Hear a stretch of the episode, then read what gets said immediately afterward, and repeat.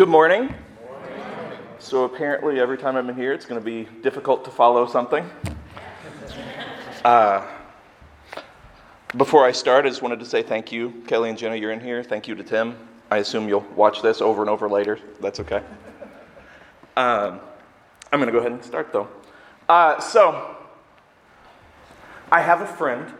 That's not the joke. I have a friend. I have a friend uh, who actually entered one of those contests and won two tickets to the Super Bowl. Uh, and he was so excited when he entered, he wasn't thinking about anything. And then when he finally looked at the tickets, he realized that it was on the same date as his wedding. And so now he can't go. So, if you're interested, the church is in Columbus and the bride's name is Donna.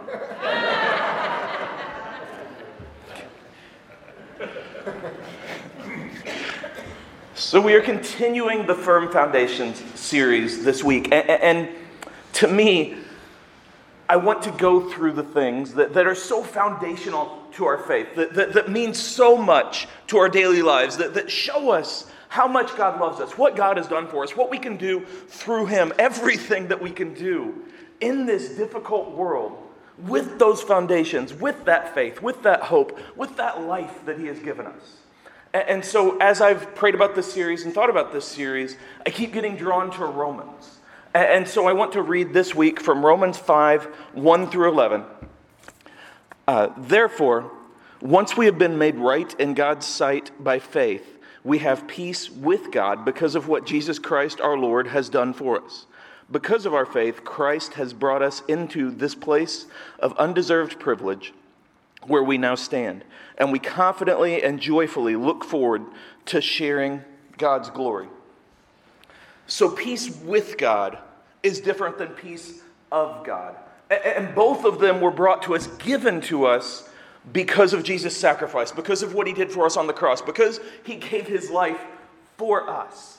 Peace with God is knowing that, that He loves us, knowing that He's there, knowing that we've received grace, knowing that, that we have someone, something always with us, living with us, within us, going through us, all of these different things. And peace of God means that we have this confidence, or at least this understanding, that, that, our life is in someone else's hands, that no matter what happens, no matter what we face, He is there and He will help us. And, and because of God's love, His great love, His amazing love, His unconditional love, His beyond our understanding love, we receive grace. And that is so foundational to our faith. All of those things are so foundational to our faith. And without it, without that grace, without that love, without that faith, we're done. Like, like there's literally none of us here right now. Uh, and, you know, the snow tried to keep us out anyway, but there's none of us here right now, which, by the way, is why I hate snow. Uh, and some of you are like, oh, it's so pretty. It's not. Come on. Come on. There's, uh, on my way in on Hamilton Mason, uh, there are some people on the side of the road that aren't saying it's pretty right now, I'll tell you that. But Paul mentions that it's an undeserved privilege. And that is so true. Because no one deserves it. None of us deserve it. It's something that we can't earn. It's something that no matter what we do, we can't earn because we mess up, because we're imperfect. Now, I want you to do an exercise here, not like a physical one, but think of the best Christian ever. Now, I'm talking somebody who has meant a lot to your life, somebody who has stood for you, somebody who has helped you. Uh, and it can be somebody you know, it can be somebody that, that was a parent or a grandparent or a pastor or something. Or it can be somebody uh, that you only know through uh, like TV, somebody that you only know through podcasts, somebody that you only know through books, uh, whatever it is. Think of that person. That person has at some point done something wrong that person has at some point done something against God. And we can look through the Bible and we can see examples of this. David is a man after God's own heart. Over and over again, he's mentioned as a man after God's own heart. He stood so strong against Goliath. And as soon as he won that fight, he immediately gave glory to God. So, again, a man after God's own heart. And yet, he did bad things. He sinned. Moses sinned. Uh, uh, Peter sinned. Paul, he sinned a lot before he was converted.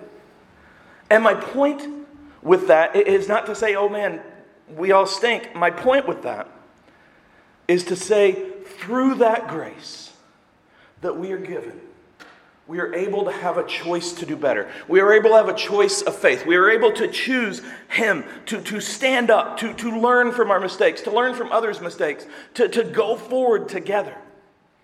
We have a choice for faith, and through that faith, we have a choice for peace. We can feel that. But neither of those things are easy because we are not alone in this world, and the world is always there to kind of sap things away and take things away, and there are hurts and there are pain and all of these things. But through that faith,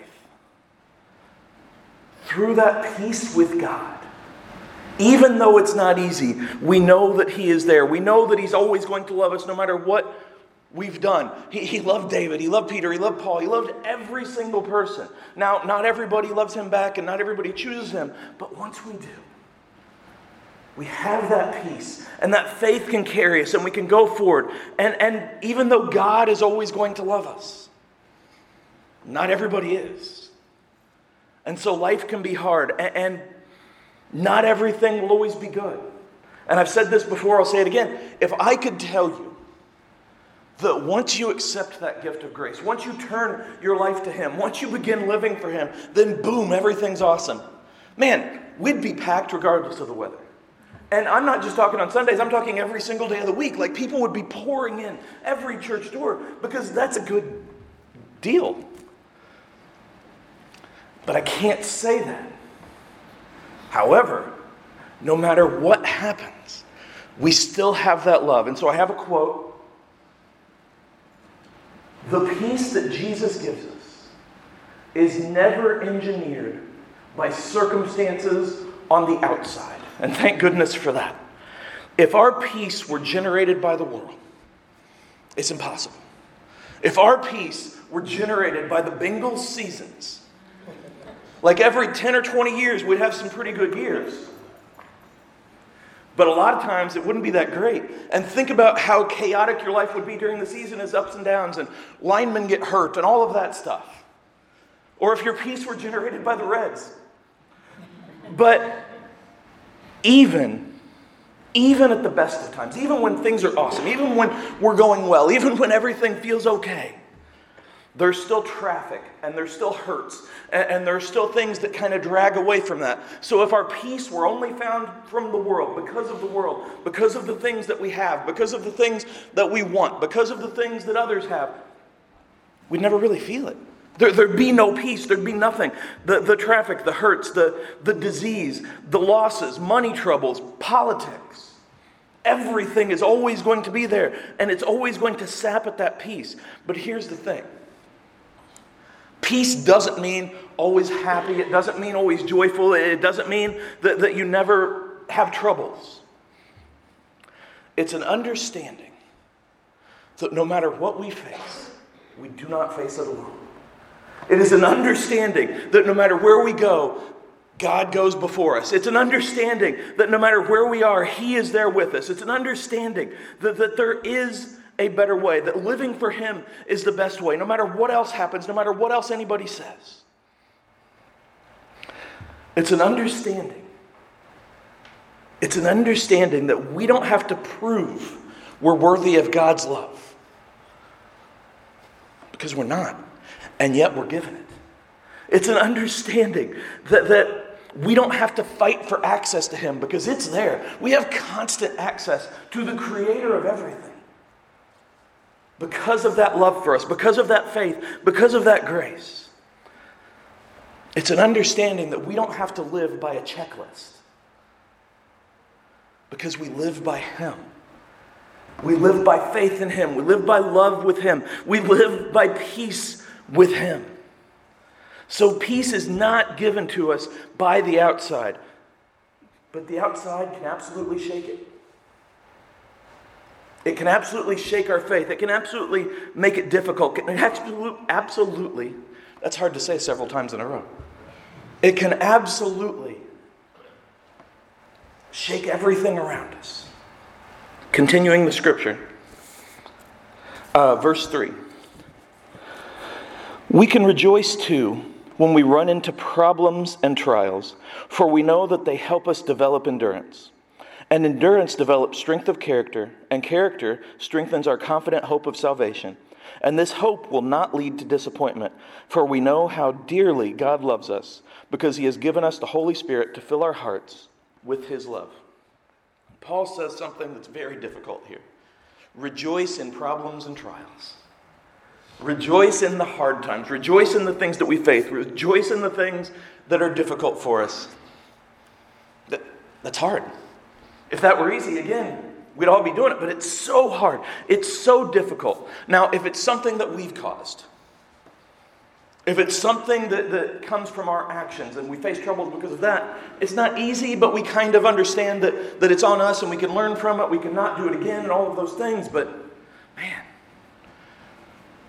99% of the things we face are not caused by us. They're things in the world, they're things that we have no control over, they're, they're things that are just always there. So, what can we do? What can we do in the face of that? How can we possibly rejoice? And that idea, that feeling, leads a lot of people to have this, this idea that God is up there with like a giant tablet.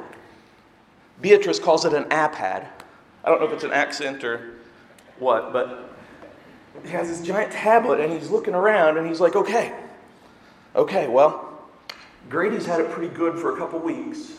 So let's give him something really hard to deal with. Let's make him fail a test or something. Or, or, or whoever else. I'm not going to go through person by person because none of you would like that. But it's like he's not sitting up there with his finger on a button saying, I'm going to really mess up Sean's day today. You know, that's not how that works. But we, a lot of people have that idea.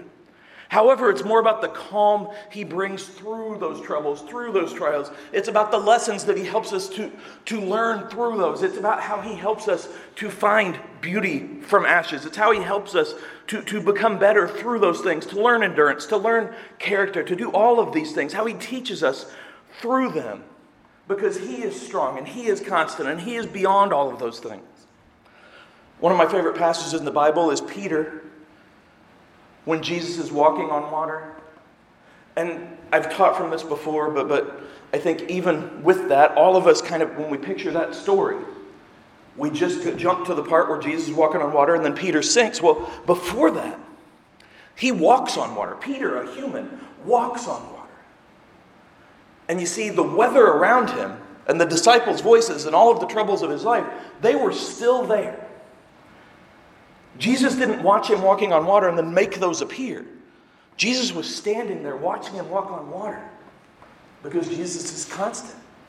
But then, what changed was not Jesus, it was not the weather, it was not what other people said, it was Peter's focus. Peter's focus turned from Jesus. He had been staring at him and walking straight towards him, and he's succeeding. And then he turns and he looks at the weather. And he listens to the voices. And he thinks about what he can't do. And then he sinks. Even then, though, Jesus immediately helped him when he asked. Immediately. But Peter learned through that. He wasn't perfect after that. You can look through his life. He was not perfect after that. But he learned from that and he grew from that. And his character changed and his, his outlook changed. But God never did the constant peace of God, the constant love of God, the, the constant salvation of Jesus never changed. Uh, a couple years ago, I guess, time's kind of difficult for me. I'm sure a lot of us have trouble figuring out time, but uh, I was microwaving cheese. And most, I think I might have used this before, most of you know it. I was microwaving cheese uh, to dip like pizza crust in. And uh, I sat it down on the chair. Now, it's like a, an upholstered chair, like a movable chair. You probably know where this is going now. I sat down hard because I was tired or lazy or something. And the cheese poured all over my leg. Melted cheese hurts. And so I learned from that experience not to do that anymore. No, but, but I, I learned from that experience different little things like, hey, set it on a table or don't plop down next to hot things. Things that most of us knew already, but I learned. But through our lives, we learn so much in the tough times. We, we learn so much uh, when we have to endure, when we have to grow patience. And people will say, if you pray for patience, get ready to be tested, and that's true. But you're going to be tested anyway. And so we learn to grow that. We learn to grow patience because God is there helping us to learn. He's there helping us to be better. He's there helping us to become beauty. Our character is strengthened because we learn we aren't alone. Not just not alone in terms of God there, although that's constant and He's always there, but we learn that we're not alone in the world. That the world does not revolve around us, that there are other people that exist. And we learn that. And a lot of people, they seem to all be in politics, never learn that. But we learn that, and so our character grows, our endurance grows. We give it over to Him and we get better. Not because of anything we do, but because we allow Him more control, because we allow Him in more. We allow Him to, to be there with our lives. We find hope by looking to Him. We find hope by clinging to that promise of salvation, by clinging to that hope of a better future, by, by just grabbing on to His love. And that helps us to grow, it helps us to live better, it, it helps us to be better. But even with all of that, all of us at some point, maybe a lot, will think, why can't we just be given these things? Like, like, why can't I just go to bed one night and wake up with great character and endurance and patience? That'd be awesome. Like how Solomon prayed for wisdom. If you know the story, his story didn't work out very well for him because of his ego, because of what he did. But, but we kind of want that. And so I have a quote from Billy Graham Out of defeat can come the best in human nature. As Christians face storms of adversity, they may rise with more beauty. They are like trees that grow on mountain ridges, battered by winds, yet trees in which we find the strongest wood. And I love that whole quote, but I love especially that he says they may rise with more beauty. Because the choice lies with us. God will absolutely love us and he will absolutely help us, but we have to choose to let him. We have to choose to look at him. We have to choose to, to give it over. And it would be awesome if we didn't face anything bad. If we didn't face any troubles, if we didn't face any trials, if nothing bad ever happened. But then we wouldn't appreciate the good. We wouldn't learn anything. We wouldn't grow. There is no learning our lessons without consequences. There is no growth without difficulty. There's no growth without struggles. There's no hope without loss. All of these things help to change our perspective, help to teach us that, that He is constant, that He's the only constant. Uh, I've used the quote from Michael Jordan before, who is the greatest basketball player of all time. He absolutely is. Anybody, anybody who thinks it's LeBron needs to go to the altar right now. Because Jordan actually played every game. But anyway, uh, he's the greatest. And regardless of whether you agree with me or if you're wrong, he is the greatest. And he had this quote, and I had this poster, and it lists all the times that he's missed shots, all the times that he's failed, all the times, well, one time that he got cut from basketball in high school. And he says, Because I failed, I, I learned to succeed. And, and that's true. Somebody else that I know you're not going to like, but Tom Brady, I get it. But, like him or not, you cannot argue with seven Super Bowls and over half his life in the NFL. And he still plays at a kind of high level. He's had a great career. He was drafted at the end of the sixth round. He barely started in college, not the whole season at all. And that adversity, it taught him to, to, to go past that. It taught him to try harder, to do more. And, you know, you could argue with both of them fairly successfully that they gave too much of themselves to their sport. But we can still learn the lesson from them to take away the sport, to take away what we give it away. But, but the more we face, the more trials we face, the more we give to God instead. Then we still have that success. We still have that faith. We still grow. I've talked a lot about my own life and the different struggles I've faced, and I'm teaching a class right now on Tuesdays uh, uh, about depression and anxiety and these things. And as I'm teaching the class, there's absolutely a part of me that's like, how can you do this? You're still struggling with this. Well, in my struggles, I've learned what God can do. In my fear of public speaking, I've learned to let God speak through me. And all of these things come because of Him, not because of me. And whatever I face, I'm not in the middle of it being like, I'm so happy I get to struggle. You know, it's so awesome that bad things are happening.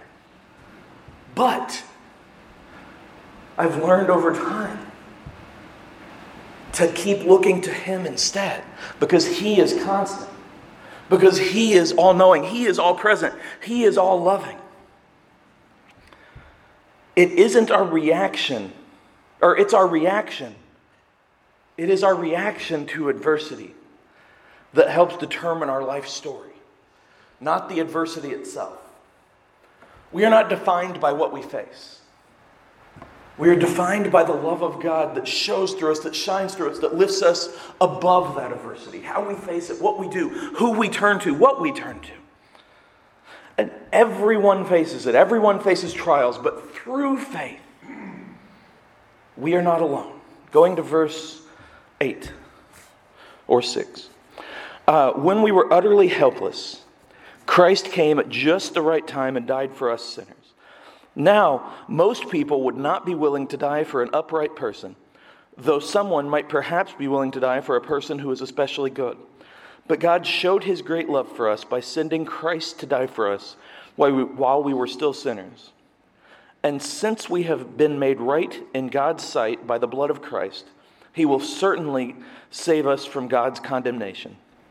For since our friendship with God was restored by the death of his Son, while we were still his enemies, we will certainly be saved through the life of his Son. So now we can rejoice in our wonderful new relationship with God because our Lord Jesus Christ has made us friends of God. Another exercise. Earlier, I had you picture the best Christian that you could ever think of. Right now, I want you to picture the worst person imaginable. Now, listen, I am not saying somebody who uh, is different than you politically or thinks differently or just as annoying or somebody that you disagree with. I'm not saying somebody who went to Purdue or roots for the Steelers. I am saying someone who is the worst morally that you can think of uh, through history. Probably nobody we've known, but through history, through uh, inter- whatever it is the serial killers, dictators, something. Think of the worst possible person who does evil things, who hurts people, who breaks people, who, who just does awful things. Now, imagine that somebody comes to you tomorrow and says, in order for them to live, you have to die. Now, I want you to think about what your response would be, and I don't want the Christian response, I don't want the church response, I want the truth of what you think, because I think we all know the difficulty in that. Now, let's take it down a notch. Let's say that somebody comes to you tomorrow and says, for them to be cured of an illness, you have to take a punch from 1990s Mike Tyson.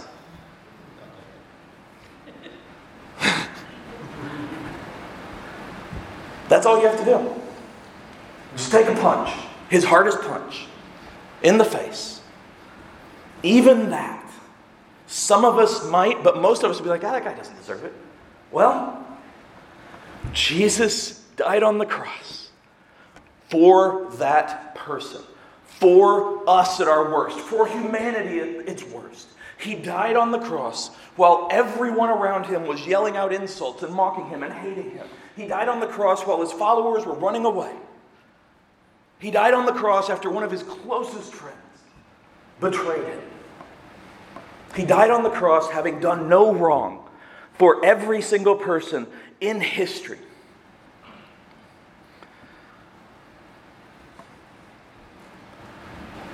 Trouble after trouble, struggle after struggle. We are going to face these things. And after each one, whatever, especially when we're in our, worst moments, it can make us feel, why me? Not in a whiny way, but in a real, like, why is this happening? We're actually looking for why is this happening? And, and it can push us near our breaking point. And we can feel so hurt and so alone and so lost and, and, and like no one loves us. But that love that led him to the cross never changes. That faith that we can gain by giving our lives over to him, he's always there.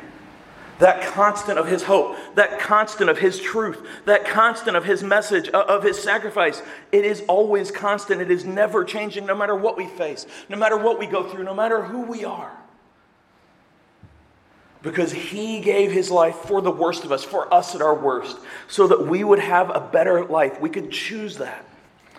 Last week in the tradition, I started this series with, with talking about God's love and how we can never be separated from it. Nothing can separate us from it. Well, one of the things I said, and I took this quote is God loves you like you're the only person in the entire world. That's how He loves every single person. And that's forever, that's constant. Absolutely, people can turn away from that.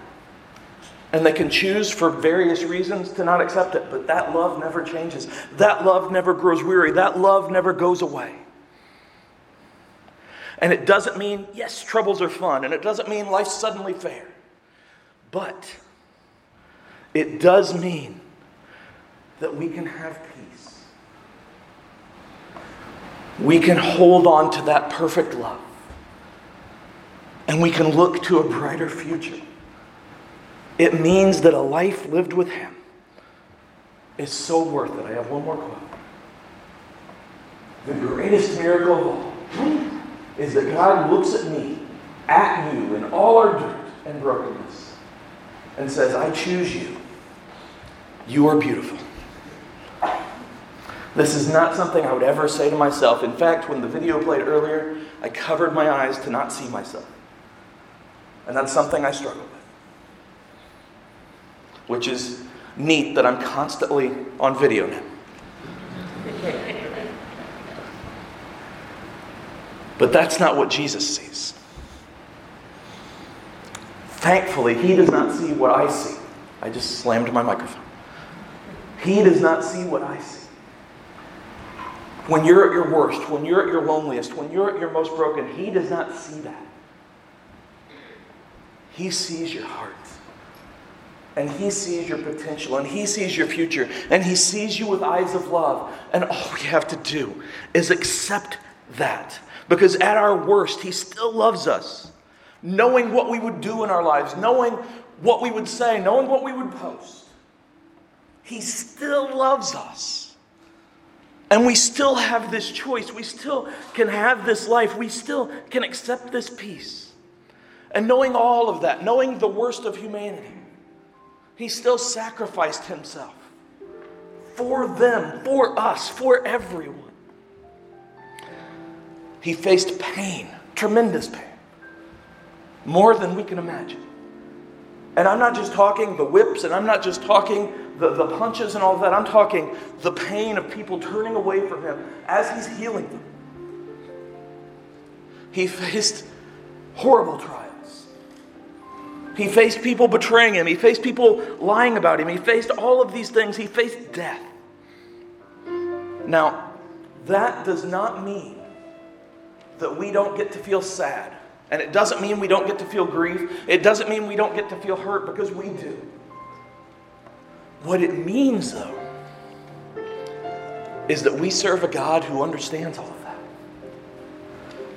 We serve a God who understands everything we're going to face because he faced it. We serve a God who never changes, even as everything around us changes. We serve a God who loves us even when we don't love ourselves. And that is peace, and that is foundational, and that is something that we must grab onto and live. We serve a God who can look at the worst, the worst that we face, the worst person imaginable, and turn them into beauty. Because we serve a God of love and a God of truth and a God of great power. And all we have to do is accept that love and accept that peace. And when we face trials, when we face hurts, when we face tribulations, instead of turning to others, instead of turning to things, instead of turning to whatever, turn to Him. And we can walk on water. And when the storms come around us, even when we sink, we know that He will reach out His hand. And all we have to do is reach back. That's all I got.